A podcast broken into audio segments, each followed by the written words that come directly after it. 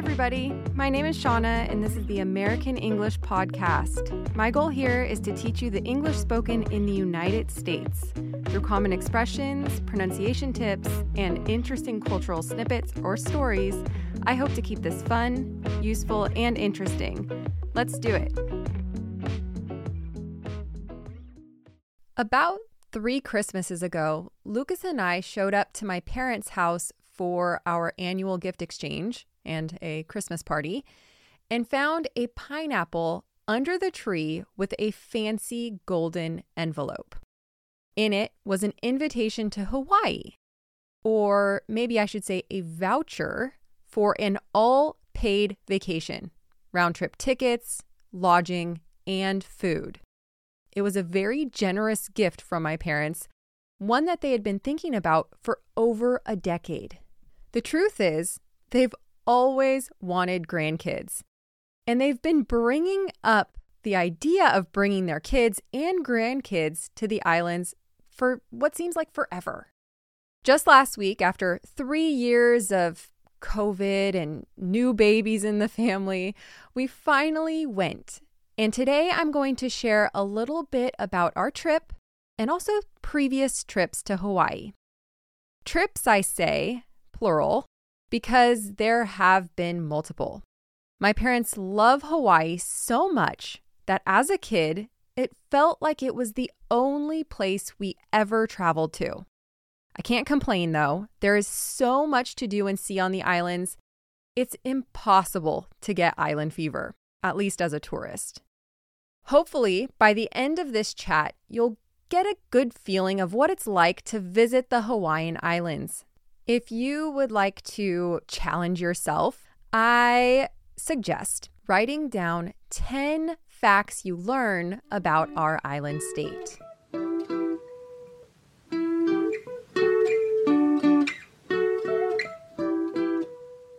Many Americans who I know that live on the West Coast consider Hawaii a sort of go to vacation. I can deduce that it's probably because a lot of Americans, most Americans, have two weeks of paid vacation. And so Hawaii is reasonably close, but also because it's exotic, but not too exotic for people who aren't willing to step out of their comfort zone. There are stunning hotels and bed and breakfasts that line the pristine beaches. Many have infinity pools that have bars inside of them. So when you want your extra famous pina colada, you just swim over, swipe your credit card or charge it to your room, and bam, you're sipping on paradise. uh, it's easy too. I mean, you don't need a visa. After all, it is a state in the United States. Hawaii was the last state, state number 50, added to the Union and that was on August 21st, 1959. So, for that reason, English is spoken there. Hawaiian exists as well, uh, which is a Polynesian language, but all Hawaiians, even the natives, speak perfect English. I mean, given the number of tourists, I think it would be hard not to. Speaking of people who aren't willing to step out of their comfort zone, there are always restaurants nearby that serve familiar foods, from fresh fish to burgers and fries. But then again, the local favorites aren't too crazy for most people. I can think of five go tos that most people from the lower 48 and Alaska would be willing to try. For one, spam musubi. Spam is canned pork and it became popular in Hawaii during World War II because it's a high protein source, for its shelf life, and because it's easy to ship. It's much easier to ship than beef or chicken that could go bad on an airplane. You can find it on most supermarket shelves throughout the United States. But the funny thing is, among many Americans, it's become sort of a joke. I guess just the fact that it's a rectangular block of meat, sort of a mystery meat. Most people who try it, maybe fried with eggs or rice, or even in spam musubi, which is essentially like sushi, where spam replaces the fish. Well, they love it. And according to Spam's website, 7 million cans are sold to Hawaii each year. Food number two is acai. Acai is originally from the Amazon in Brazil. It's, well, an icy cold blend of berries. And it's become very popular in Hawaii and is now grown there as well. So that's a nice breakfast food or snack, gives you a lot of energy and a lot of antioxidants. Number three, poke bowls, uh, which is a traditional Hawaiian dish with cubed raw fish, rice, seaweed, other additives, and sauces. Uh, the most common one is with tuna, so ahi or yellowfin. But people really go crazy with the poke bowls. And the entire time we were on our trip, we ate them. I think at least once a day. Shave ice. Uh, this is number four. And this kind of makes me crazy because I want to say shaved ice, so with a D at the end. But Hawaiians say shave ice without a D. In any case, you can get that icy snack or dessert with different flavored syrups, condensed milk, sometimes with local fruit, guava, coconut, mango, passion fruit. They go a little bit more wild in Hawaii with shaved ice than they would in most places in the rest of the United States. And number five, which once again is not traditional in other states, it's not common in other states, but Americans are willing to try it. And that is Loco Moco, which is white rice topped with a hamburger, a fried egg, and brown gravy. It's not really my cup of tea, but my brother had it for multiple breakfasts. There are a lot of other local favorites. I just mentioned a few here. The point is, even less adventurous Americans are willing to try some of these. Hawaii, or Hawaii, if you say it like the Hawaiians, is an archipelago out in the middle of the Pacific Ocean. It's surrounded by crystal clear blue water, colorful coral, fish, and marine life. The island chain is known for a number of things, but visually speaking, the rich tropical vegetation, cool looking craters, and volcanic peaks make it a place that you won't forget. Hawaii has over 130 volcanoes, I'm not sure if you remember geography class and how islands are formed, but I'll spare you. It's how Hawaii was formed volcanoes.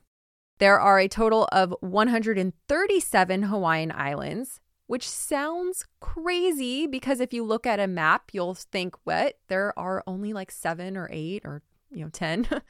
but there are, of course, different sized islands. The largest island is called Hawaii, and to avoid confusion, we just call it the Big Island, right? So I went to the Big Island, right? To the island called Hawaii.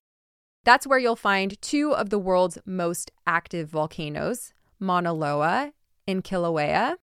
Mauna Loa being the largest volcano in the world, actually. And it's pretty cool. There's a lot of rough terrain surrounding it. So if you go hiking, which you can do there, it's recommended that you wear good hiking shoes and you can actually hike up to the top. In wintertime, you might even see people skiing or snowboarding down those peaks, uh, which sounds wild, but it's true. And yeah, so if you want to go snowboarding on the side of an active volcano in Hawaii, you can do that It's crazy. Also, on the sides of Mauna Loa, there are coffee plantations, and it's where you can go to try the famous Kona coffee, which is often described as light and fruity. It's actually one of the only places in the United States where coffee is grown, harvested, and roasted. So, yeah, try that out. My all time favorite is called an island latte, and it's made with Kona coffee, a hint of coconut, and macadamia nut. It's crack, people. Frou-free drinks are the ones with a lot of whipped cream and extra additives and syrups and things aren't really my thing, but this is a must try. I'm going to mention three other islands just for you to get a good feel of what it's like to visit each one Kauai, Maui, and Oahu. My family has been to all of them over the years. Uh, we actually had family living on the Big Island and in Oahu.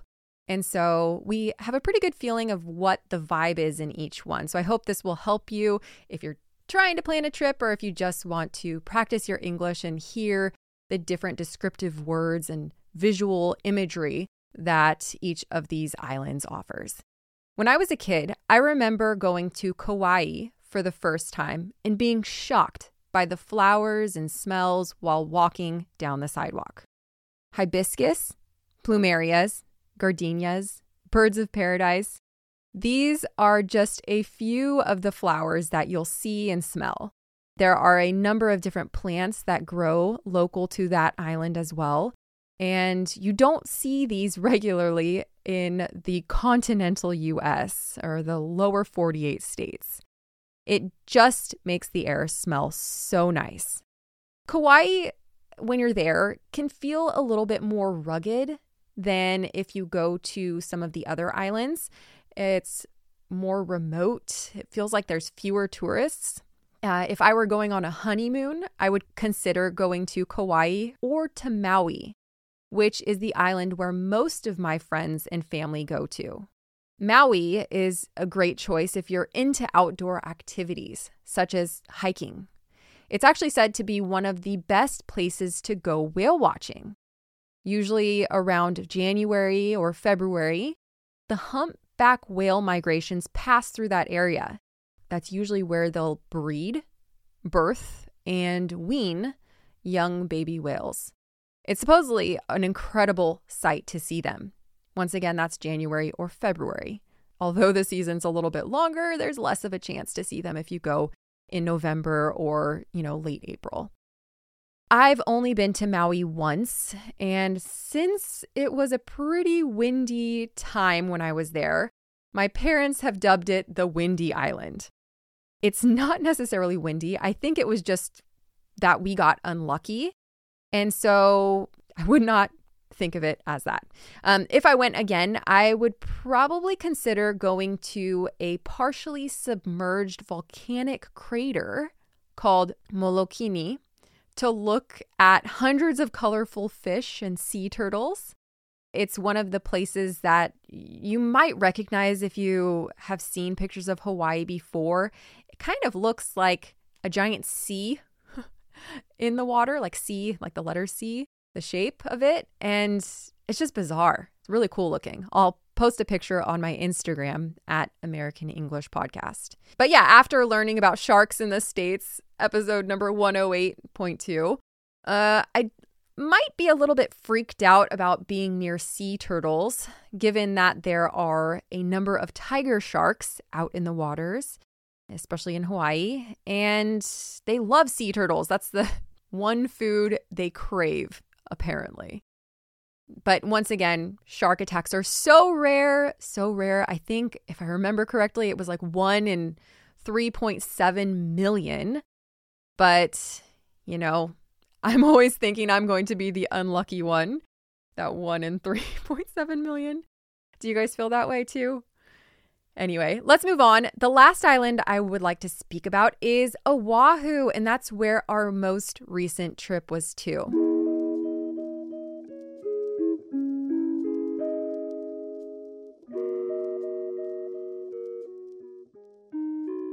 Oahu is the most populated island in Hawaii and also the most visited.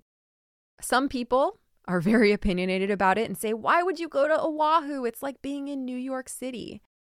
But uh, there's a lot to do. And, you know, that's a matter of opinion if you think it's like New York City. So the capital, uh, Honolulu, is there.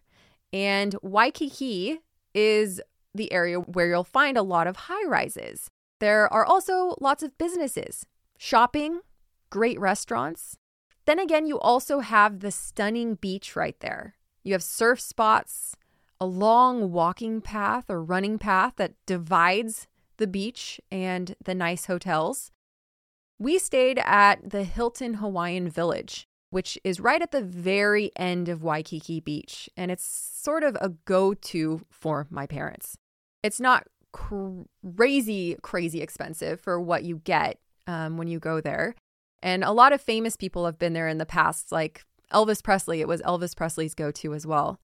It's kind of funny. Inside of the hotel, there's a massive timeline of how Hawaii became what it is today, uh, which is fascinating. And I will be sure to tell in a future episode. But anyway, one whole section was dedicated to Elvis Presley, the king. They even had his hotel bills showing all of the cocktails he ordered, food he ate. Back then, he was spending a lot of money.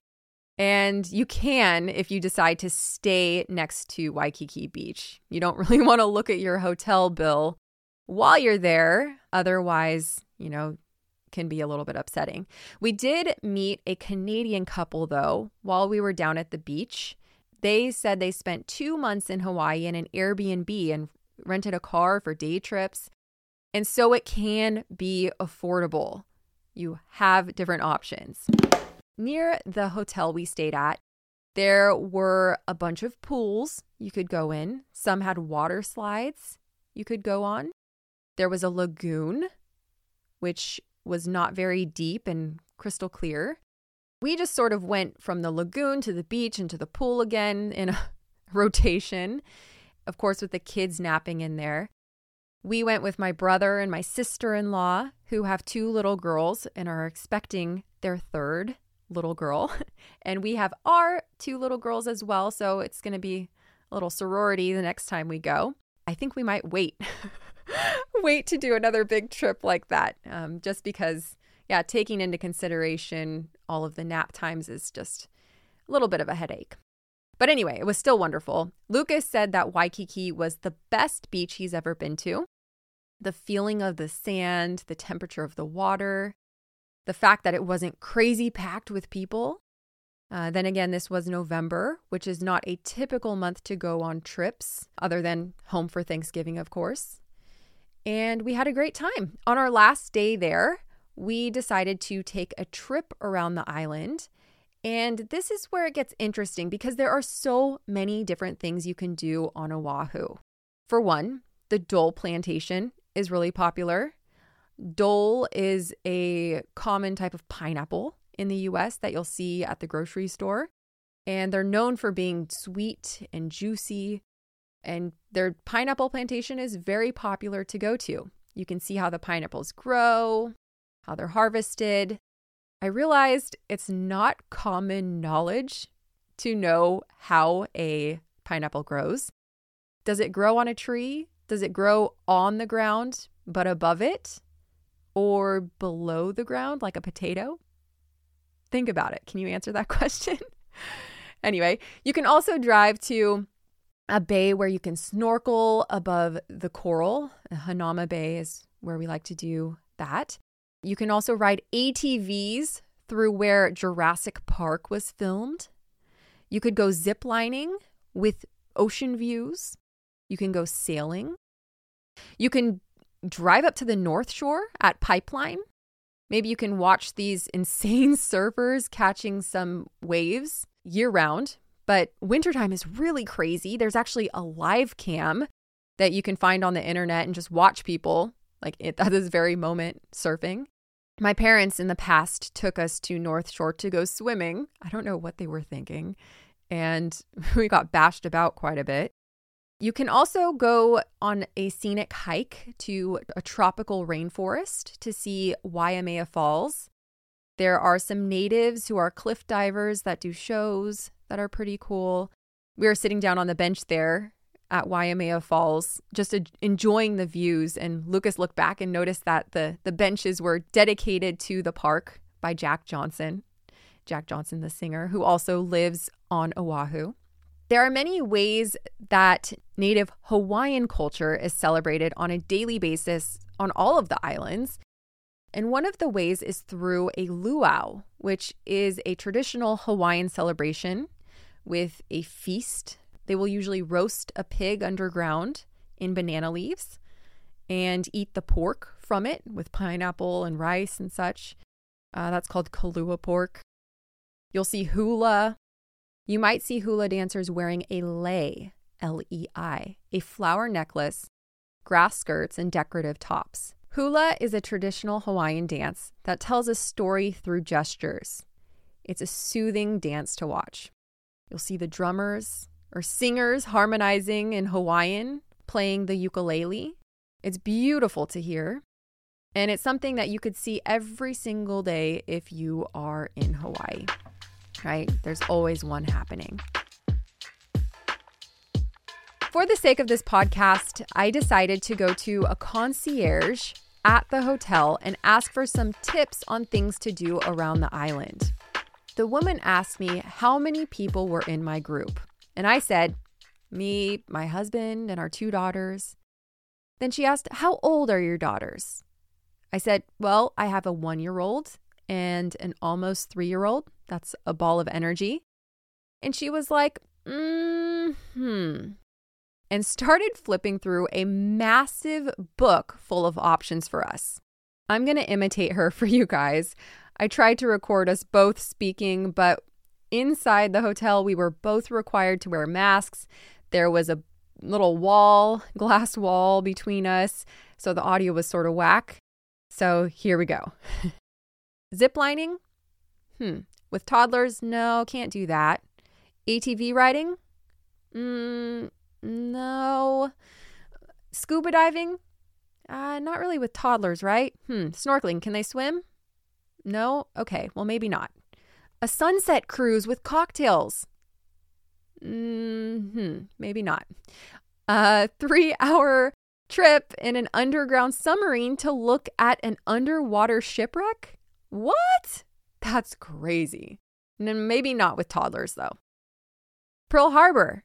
That's cool. You can see the Arizona, a ship that is the tomb of over a thousand men who couldn't get out after being bombed during World War II. Hmm, maybe not really an activity for kids. Sailing? Ooh, maybe not so much.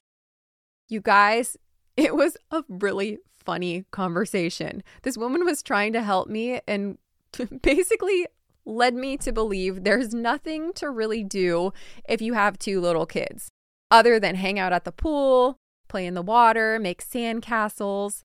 But you know what? At the end of the day, that's also nice. There's nothing like kicking back, having a pina colada, and just taking it easy. Hang loose, as the Hawaiians say. On one of our last nights, my parents offered to watch our two little girls so that Lucas and I could have a date night. We decided to make a reservation for a traditional Hawaiian dinner with pupus and a show. A pupu is an appetizer in Hawaiian, not what you think it might be. And it's usually small portions of food. We ended up eating something called sea asparagus with raw fish. We had calamari, which is fried squid, some lobster gyoza, and some prosecco and rosé to wash it all down. Then to top it off at the very end of our meal, we had a massive slice of coconut cake. So we watched under the stars with the ocean in the background as three Hawaiian men harmonized on ukuleles. What struck me as strange, strange is not the right word, intriguing, captivating. A few people in the audience requested traditional songs and then got up on stage and performed. An elderly woman by herself performed hula. A young, handsome man danced all alone, very well to a song. And a girl who was about 12 years old decided to perform. These are people from the audience, all at different times, all by themselves, and they were all amazing. I couldn't help but wonder do all Hawaiians know how to do one or two hula dances? Just because you're American doesn't mean you have the same childhood or the same culture as someone from a different state or even someone from a different city or neighborhood for that matter.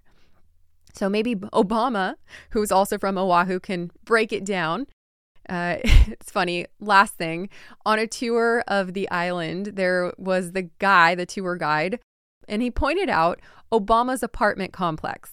And then the Baskin Robbins, where Obama, former President Obama, used to scoop ice creams. All right, that's the end of this episode. I just wanted to remind you that if you are in California, tickets to Hawaii are not super expensive. Usually you can find some around $300 round trip. And remember, there are houses that you can rent. You don't need to stay by the ocean in a hotel. If you want to see what Hawaii looks like in different movies, to feel more connected to the content you heard here, you can watch The Blue Hawaiian, one of the movies that made Elvis Presley so famous, Pearl Harbor, Jurassic Park, The Hunger Games, Catching Fire, Pirates of the Caribbean. Two of the films were on Hawaii. Forgetting Sarah Marshall, which I believe was filmed in Maui, and 50 First Dates, which regularly shows different areas of the island. So that's it for this episode. If you are interested in getting the transcript for this, be sure to sign up to the premium content, which you can access at AmericanEnglishPodcast.com. Hope you're having a nice day. Aloha and mele kalikimaka. Thank you for listening to this episode of the American English Podcast. Remember, it's my goal here to not only help you improve your listening comprehension, but to show you how to speak like someone from the States. If you want to receive the full transcript for this episode, or you just want to support this podcast, make sure to sign up to premium content on AmericanEnglishPodcast.com. Thanks and hope to see you soon.